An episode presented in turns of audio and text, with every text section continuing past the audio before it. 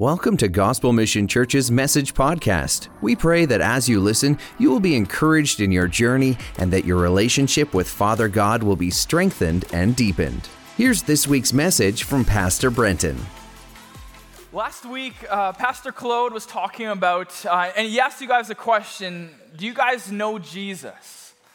Or do you know about Jesus? And that is, uh, I, I kind of want to bring that up today again because it's a, it's, a, it's a powerful question, right? And, and, and I think us two here today, there's probably different levels of us knowing God in our own lives, just like there's different levels of me knowing all of you. Some of you I, I know, some of you I've met recently, some of you are, are my, my parents, right? In laws. And, and uh, there's different levels of, of knowing people, but, but I believe in, in our lives too, we can know God to different levels as well. We can know Him maybe as we know about Him. We can know God as an acquaintance, or we can know God deeply in a very real way because He's invited us to have that type of relationship, which is awesome. Amen?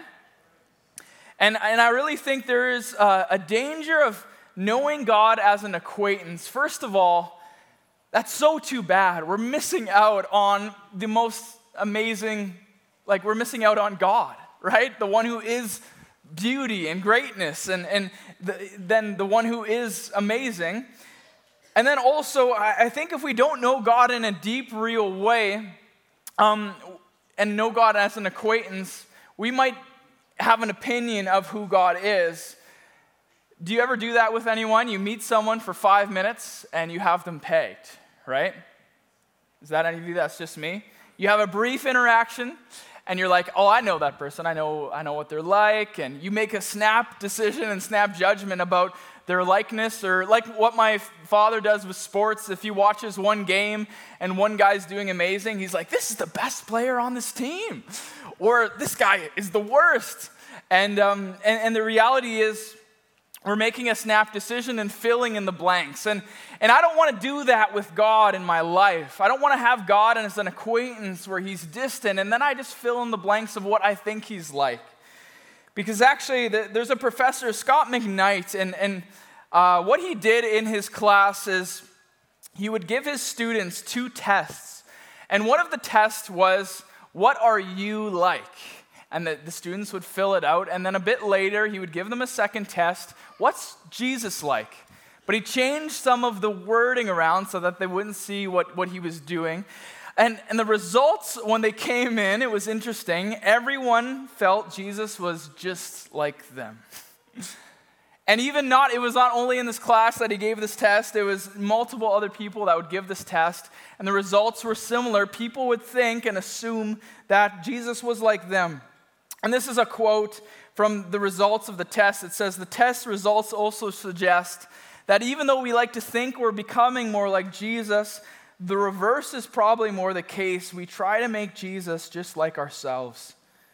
That's a scary statement, right? That, that, I, I hope that gets you thinking a little bit like, whoa, I, I, I do not want that to happen. Who of you wants that to happen? If you're a Christian, you're like, no, no, that's the exact opposite. I don't want to form God into my image. I want to be formed into him, his image. But I think there, there can be this bend. Uh, the French philosopher Voltaire said something very similar. If God has made us in his image, we have returned him the favor. And this is not what we want to do. We want to know and come to know who God truly is and then worship him not as the God that we've created, but the God, the, the, the one true God, right? And, and this is on God's heart as well in, in a big way, and we see that in the, the first three commandments. You should have no other gods before me. Right? Are there other gods? No, but people people make gods, right? Um, they, they worship false deities. deities. And, and uh, the second commandment, too, is don't make graven images. Don't, don't create how could we create God, right? How can we make idols? And then the third one, it says, Don't take my name in vain. And, I, and that word take actually means don't bear my name. If you're a Christian, you're bearing his name. And don't do that in vain. Vain is emptiness, it's, it's, it's empty. Don't empty my name of its glory. And I really believe there's glory in, in who God truly is, there's glory in his name. Um, I'll, I'll read this verse later, but it says in Psalms 29 Ascribe the Lord the glory due his name. Ascribe to Lord the glory due his name. That's what we were doing in song almost all morning. It was so beautiful. We were ascribing to God his glory. It's you, God. It's all you. All the glory goes to you. And so our calling in life is not to make our own God, but, but to bear his name and give it glory. Um, and so that's what we're going to do in this series. We are going to look at who God is, who, who really are the names of God. We we've actually done a series like this. When was that? Like three years ago? It's on the, the website. If you go to Names of God on our website, um, look up the series Names of God. We looked at the Old Testament names of God, but in this series, we want to look at what, what Jesus declared himself as in, in the New Testament. So these are the names that, that Jesus revealed in the New Testament to his people. I'm the bread of life. I'm the light of the world. I'm the door. I'm the good shepherd. I'm the resurrection and the life. I'm the way, the truth, and the life. I'm the vine. Um, I'm just looking at this, I'm excited about this series because these are things that Jesus is. And these are things that he wants to be to us. He wants to be our bread. Claude's going to talk about that next. I can't wait till next week because, again, I, I pray that in this series we'd come to know truly who God is and we'd experience Him. There's life in these things. They're not just titles, there's, there's glory there. And I, I pray that we would come to know God in a, in a very real way. In front of all those titles here are the words I am. And that, that um, it comes from where, where God revealed to Moses his name in Exodus. And this is really where Jesus got into trouble with the, the religious leaders. He said, Before Abraham was, I am. And that's when they picked up stones. Because the, the name I am was this holy and sacred name the Jews would not say this name, they wouldn't say it out loud. It was, it was the sacred name of God because they, they knew, they knew that it, had majesty and glory on it. The sad thing is they, they failed to see that, that Jesus was the ultimate one who actually revealed himself as the I am in Exodus. So let's, let's read Exodus 3. It says, Now Moses was tending the flock of Jethro his father in law, the priest of Midian, he led the flock to the far side of the wilderness and came to Horeb, the mountain of God. There, the angel of the Lord. And whenever you read the angel of the Lord, we know it's not an angel because in the next verses or so, we'll see that it's actually God talking. So the angel of the Lord is God. And the general consensus really is that the angel of the Lord is actually Jesus. So there, the angel of the Lord appeared to him in the flames of fire from within the bush, Moses saw that though the bush was on fire, it didn't burn up. You know, he's tending a sheep. Oh, there's a bush that's on fire. It's still on fire. So, okay, I'm going to go check it out. Moses thought, I'll go over to see this strange sight, why the bush doesn't burn up. Then the Lord saw that he had gone over to look. God called him from within the bush, Moses, Moses. And Moses said, Here I am. Then he said, Don't come any closer. God said, Take your sandals off, for the place where you're standing is holy ground. And then he said, I'm the Lord God of your father, Abraham, Isaac, the God of Jacob. At this, Moses hid his face because he was afraid to look at God. You know, God is awesome. God is awesome. This is why Moses was, was, had a hard time looking at God. He's awesome. And we use that word lots, right?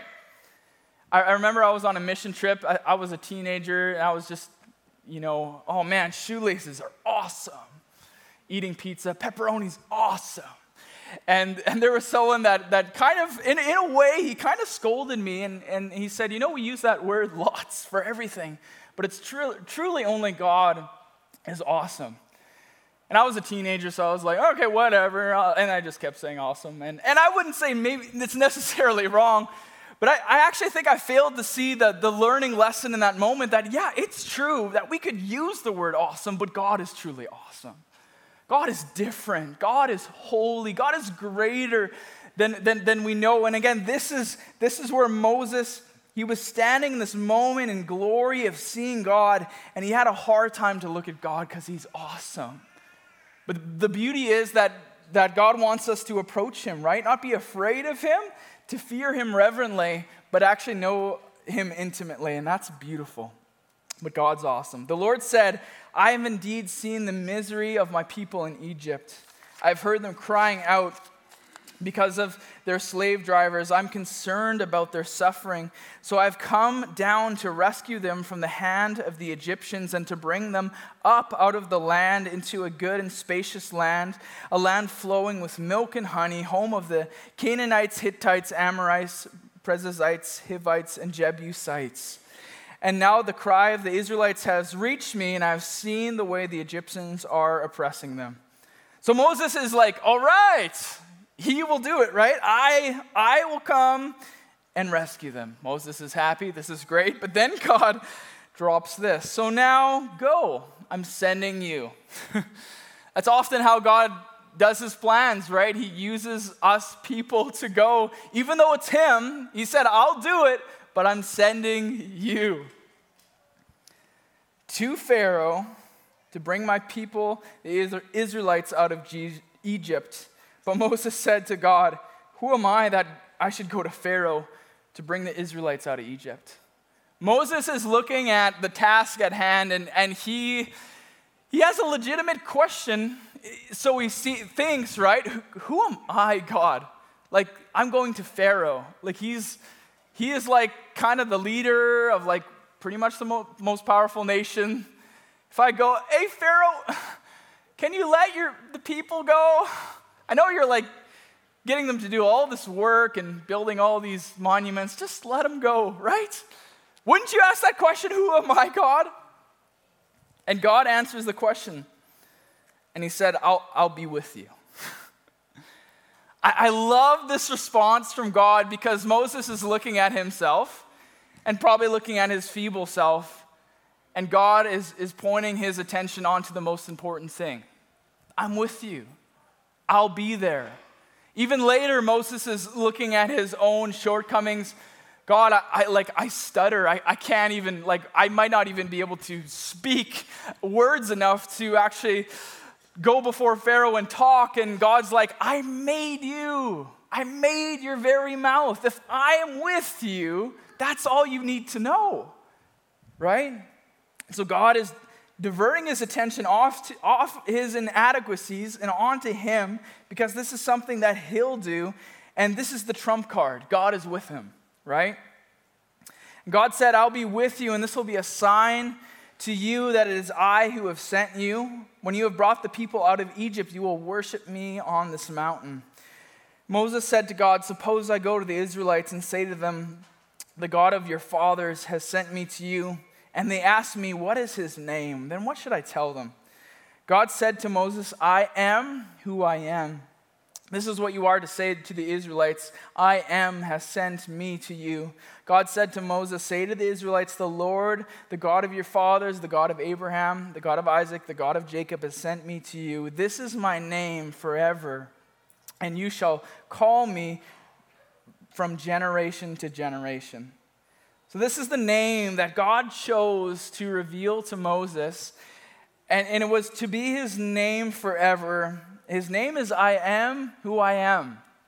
And what's the significance of this, this name? Really, what God was saying is that, that he, he is, right? He's not created, He's not a created being. He is the one who has always been. He also doesn't change we all change, right? Living things change. God is the unchanging one, He's the constant one. And, and He is the ultimate reality, ultimately, right? We, all of us are because He is. He's the I am, He's the greatest reality, the ultimate reality, the source of all things, all powerful, all knowing God. And through the Bible, it's beautiful because in the Old Testament, that he fills in the blank of, of I am. He says, I am your healer. You need healing? I am your healer. I, I am your provider. I am the Lord of hosts. I am your righteousness. David actually in Psalms 23, he's, he's tending to his sheep and he, and he realizes he's the shepherd. I, the I am is, is my shepherd. I shall not be in want. And so throughout all of Scripture, there's, there's more flesh that gets put on that name because God wants to be our, our peace and our healer and our provider and our shepherd and all of these things. You know, I, I really pray that during this series we would, we would know the names of God but not just intellectually, but really experience these things as the reality of what God wants them to be. He wants to be your I am. He wants to be the, the one. He wants to be your hope. He wants to be your source. He wants, he, he wants to be your everything, right? And, and so our job in this world is to get to know Him more. I don't think that ever stops, too. That we are forever going to get to know this God more. In heaven, too, I think we're, we're going to be caught up in his glory, but we're going to still get to know, wow, we're going to be caught up with who he is, getting to know God more. So, so I, I think right now it's our job to, to worship God, give him the glory that's due to his name, and continually get to know him more so that we can find ourselves in him instead of projecting ourselves onto God. Amen? He's the potter, we're the clay. And so we need to know God, I want to know you so that I could experience you as the true God and I can actually be formed into your image so I can reflect you on this earth. That's our lifelong mission. And I love Paul, what he says to the Athenians. They have all of these mixed up views of God they have so many gods. Paul actually finds an idol to an unknown God. They just like, ah, we don't know this God. We'll just throw one here and that will cover the rest of it, right? And this is what he said to these people The Lord who made the world and everything in it is the Lord of heaven and earth. He doesn't live in temples built by human hands. Right? You can't put him in a box. You can't build this temple and actually think you can contain him there. He's not served by human hands as if he needed anything. If you, if you look, at, look at Greek mythology, their gods were just like them, really. And it was, it's a really weird, it's like the young and the restless. It's a really weird timeline of what they look like. But God is not like that. He's self sustaining, He's set apart, He's holy, He's greater. Rather, He Himself gives everyone life and breath and everything else. From one man, he made all the nations that they should inhabit the whole earth. He marked out their appointed times in history and the boundaries of their land. God did this so they would seek him and perhaps reach out to him and find him, though he's not far away from any of us. This is the response, right, that God wants for us to seek him. And then there's this powerful statement for in him we live and we move and we have our being. And I think as a believer, do I see that? Do I truly know that in Him I live and I move and I have my being? Like I am because He is. I can't take a breath without God. I can't move without God. Yet at some sometimes I, I, I view my life as a little independent. And I think we can view our life and what we have and what we've been given as independent from God when our very de- dependence is on Him. Amen? It's kind of like me as a teenager. I thought I was pretty independent, right? Hey, I'm an independent. Mom, when's my laundry ready? Can you give me a ride to my friends? Is my lunch packed? I'm, in, I'm an independent man, but I was depending on them the whole time, right? And I didn't see, I didn't see my, my, my really my livelihood depended on them. And, and I didn't even realize they were paying bills and property tax and hydro and mortgage and all of these things. I was so dependent on them. And I think in our own lives, we can have the sense of I'm building something. I'm my own man. I have my things. But we're actually meant to see that our very existence is held together by God. Right? In, in James, he addresses this and says, Now listen, you who say, Today or tomorrow we will go to this city, spend a year there, carry on business, and make money.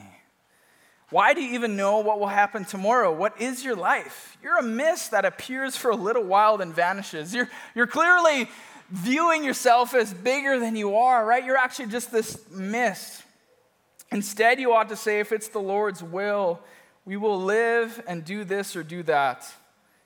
Now, I don't know if we really legit, legitimate need to say that all the time. Hey, if it's the Lord's will, you want to go out for coffee tomorrow, Brenton? Well, I can't plan anything because I don't know if I'm going to be there. So if it's the Lord's will, you know, people get a little worried, right? What's going on? Okay, I, I guess maybe I'll meet you there. I don't know. But I think really what James is getting at is this is the heart of what we li- need to live our life by. It's not our life. It's not our plans, my money, and I'm living independent. No, my whole life, my whole life is in God's hands. So it's, it's all up to Him, it, it, it's His will. And, and, and my, my life in, in James 1, it says, every good and perfect gift is from above. Everything I've been given is from God. And I, I think this is just a beautiful way to live your life because instead of building your domain, and, and, instead of seeing yourself as I'm the one, you're seeing it as He's the one. And you're actually living your life as worship unto Him. I think that's a beautiful way to live. I, I went out for, for coffee with a young man this week, and, and uh, he, he had years and years of, of, you know, going to the same job, and he hated his reality. He hated his reality in his world. So actually, he went into, fell into drugs and addiction because it would just, he said it would just take him away from all of that. He didn't want to experience that, and so he used drugs just to be like, maybe this can just numb the reality that I'm in because I hate life, right? And here he is, and he's, he's beaming, and, and life is just, life and joy is just exuding out of him. And he didn't get a new job. He, he didn't really, he had really the same life, but, but he, you could see that he, he turned his life back to God and he was so grateful. It was so beautiful to see. He's like, I've been given a job. I can make money. He's, he's allowed me to do that. He's given me this community. He's given me a family. And it was so beautiful to see that, that his life was transformed because he, he started to, it wasn't his life anymore, that was just a vapor and dust and it was disappearing. He, he was seeing his life that was being held together by the I am and the good gifts that the I am had given him. talks about this in Deuteronomy. When you have eaten and you are satisfied, praise the Lord your God for the good lands that he's given you. I ate on Friday at Claude's place and I was satisfied. He, he made me a steak. And I gave, I, I gave him credit because credit was due, right? And I think this verse is really talking about this. Give credit where credit's due. First of all, to the chef, compliments to the chef. But ultimately, to, to live our life as, wow, thank you, God. It's all you. I'm, it's not mine. I'm not building this. This isn't my life. This isn't my stuff. It's all you. I'm going to skip ahead to verse 17. It says, you may say to yourself, My power and the strength of my hands has produced this wealth for me. Right? There's so many my's in that, that sentence. My power, the strength of my hands. Look what I've built. But remember the Lord your God, for it is He who has given you the ability to produce wealth. And that's our job as Christians to, to see that everything we have is a gift from God. Anything that God, or anything that we think we've earned by our own power has been enabled by God, and, and to give Him the glory that He's due. In Romans 11, we sang this this morning for, in, for from Him and through Him and for Him are all things. To Him be the glory forever. Amen. He is due this, this glory. I'll read Psalms 29. I, I alluded to this passage before. Ascribe to the Lord or give to the Lord the glory that's due his name. Worship the Lord in the beauty and majesty of his holiness as the creator and source of holiness. This is just awesome to do. right? What a, what a beautiful thing that we get to do is just to give God glory in all things, to be caught up and worship Him in His beauty and majesty and holiness. I, I think, again, we need to see every part of my life. I need to acknowledge God because He's holding together every part of my life. Colossians says this whatever you do, whatever you do, in word or deed, whatever you do, right? Are, are, are you poop scooping? whatever you do, in word or deed, just, just give him glory. Yahweh, the I am, wants to be a part of that. He enabled you to do that. If you eat a good steak, give him glory. See that it's, it's God who did it, and, and have every part of your life in connection with the I am and, and worship and glorifying the I am. The First Thessalonians said says this so well rejoice always. Rejoice always. Pray continually. I think this is the most beautiful thing. When we look at the I am of God, He is glorious. He is holy. Like God's not just one of the dudes, right? Hey, God, want to grab a soda? You're just one of the guys. He's holy, He's above. Yet at the same time, He invites us so close to be able to have a constant communion with Him. Me with Him through the blood of Jesus. That is unbelievable. Those two facts blow my mind. The I am with me. Pray continually. Give thanks in all circumstances, for this is God's will for you in Christ Jesus. It's to ascribe to God the glory due his name. Be caught up with the holiness of God. So, as I conclude here, what, what, what's our response to God as the I am? It's to acknowledge him, right? I'm not independent from God, I'm held together by him. My very existence, it's, it's his breath in my lungs. So I pour out my praise. I surrender to God. This is not my business, my money, my power. It's all yours. And just having a heart of gratitude and worship in everything we do, giving Him the glory because He is the I am, the source of all that is good. And the beauty, I think, when we, when we truly start living this way, we're going to experience God as God, as the I am. He is, he is going to be our peace. He's going to be our hope. It's not me and my power and I'm holding together that my family. It's God's holding me together.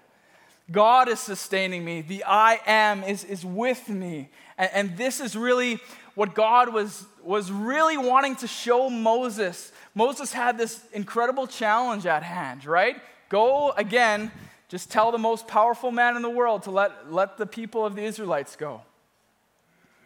That's a hard thing to face, but God wanted to see, wanted Moses to see who he was. That he is the I am. And, and it didn't matter who Moses was, it mattered that God was the I am, and the I am was with him. If we can see those two things, church, if we can see who God is in all his power and splendor and glory and see that he's with us, that the level of peace, the level of trust, the level of security that, that we would experience would be wild, right? And this is, I believe, what God wants us to experience. The most frequent command in the Bible is fear not. Fear not. Because fear involves a lack of control, right? But fear not. And what's always ta- tagged onto that line pretty much every time? I'm with you. I am with you. The I am is with you. He's holding the world in his hands. He's there. He's with you. When we see this, it, it, it changes what we're going through. I said I was going to conclude. I want to conclude with this story here, and then maybe I'll conclude. In Matthew 8, the disciples are in this rocky and scary situation and it says, then, then Jesus got into the boat with his disciples, and his disciples followed him. Suddenly, a furious storm came up on the lake, so the waves swept over the boat. I don't know if you ever feel like You're in a boat with waves sweeping over. It's a lot to handle, and you're, you're scared, right? But Jesus was sleeping. I love that. The disciples went and woke him up, saying, Lord, save us, we're going to drown. And Jesus replied, You of little faith, why are you so afraid? Then he got up and rebuked the winds and the waves, and it was completely calm. Jesus was showing them, I'm in control, I'm in command, I sit above creation. And all of his miracles, that was something that he was trying to get people to see. I can, I'm the source, the source of, of life, the source of everything. I sit above nature, I rule over it all. And then the, then the disciples, it says they, the men were amazed and asked, What kind of man is this? Even the winds and waves obey him. They didn't yet see the I am. That was Jesus. They did in the end, absolutely. They saw him as the resurrected king. And then they were not ruled by fear. They, they went into the whole world and they, they all died for, for the cause of Jesus Christ. But they needed to see, they, they didn't yet know Jesus. And I don't know if they've ever, I can just imagine in heaven, they're like, remember Jesus that one time we were, we were in the boat? Peter screamed like a girl. We thought we were going to die. But actually, we were afraid when the I am was right there. We just didn't know who you were. We, we, we failed to see that you weren't a man, you were so much more. And I pray again in, in this series that God would open our eyes to who the I am is, who Jesus is, and that He is with us. Meditate on those two truths this week, whatever you're going through. Because if we can truly know these two things, again, peace is just going to transcend our understanding because we're held by the I am. He's in our boat, He's there. Amen? Let's pray. Hmm. God, it says in Psalms 9 those who know their, your name put their trust in you. I pray that we would know your name, God. And God, even when I was preparing this message, I didn't even know, it felt impossible because you're, in you're just too amazing. You're like, words don't do justice, God. And, but I knew it was your spirit that would have to move. It would have to move and it would have to reveal to us how amazing you are. But God, I pray that we could truly see that in, in, in a new way, that we would commit ourselves to getting to know who you are. And we would conform to your image, God, instead of forming you into an image we'd want you to be. That's a less glorious image, God. We want to worship you in all your glory, in all your splendor, in the truth of who you are. And God, we don't want the I am statements of Jesus to be memorized in our brain, but, but to be the reality that we experience in our life. Because this is the God you are, the living, breathing King of all things, Lord of Lord, the Lord of hosts. So, Father, I pray that you would take us on a journey of seeing who you are, God. We'd be let, less caught up with maybe our inadequacies in the challenges we face, but more caught up with who you are and the fact that you're with us, Lord. Yeah, and so now we want to return the praise that, you're, that you deserve, Jesus, and worship you as the great I am. Amen. Thanks for listening. If there's anything we can do to help you along in your journey, email prayer at gmchurch.ca. If you'd like to see what's coming up at Gospel Mission Church or learn more about us, visit gmchurch.ca.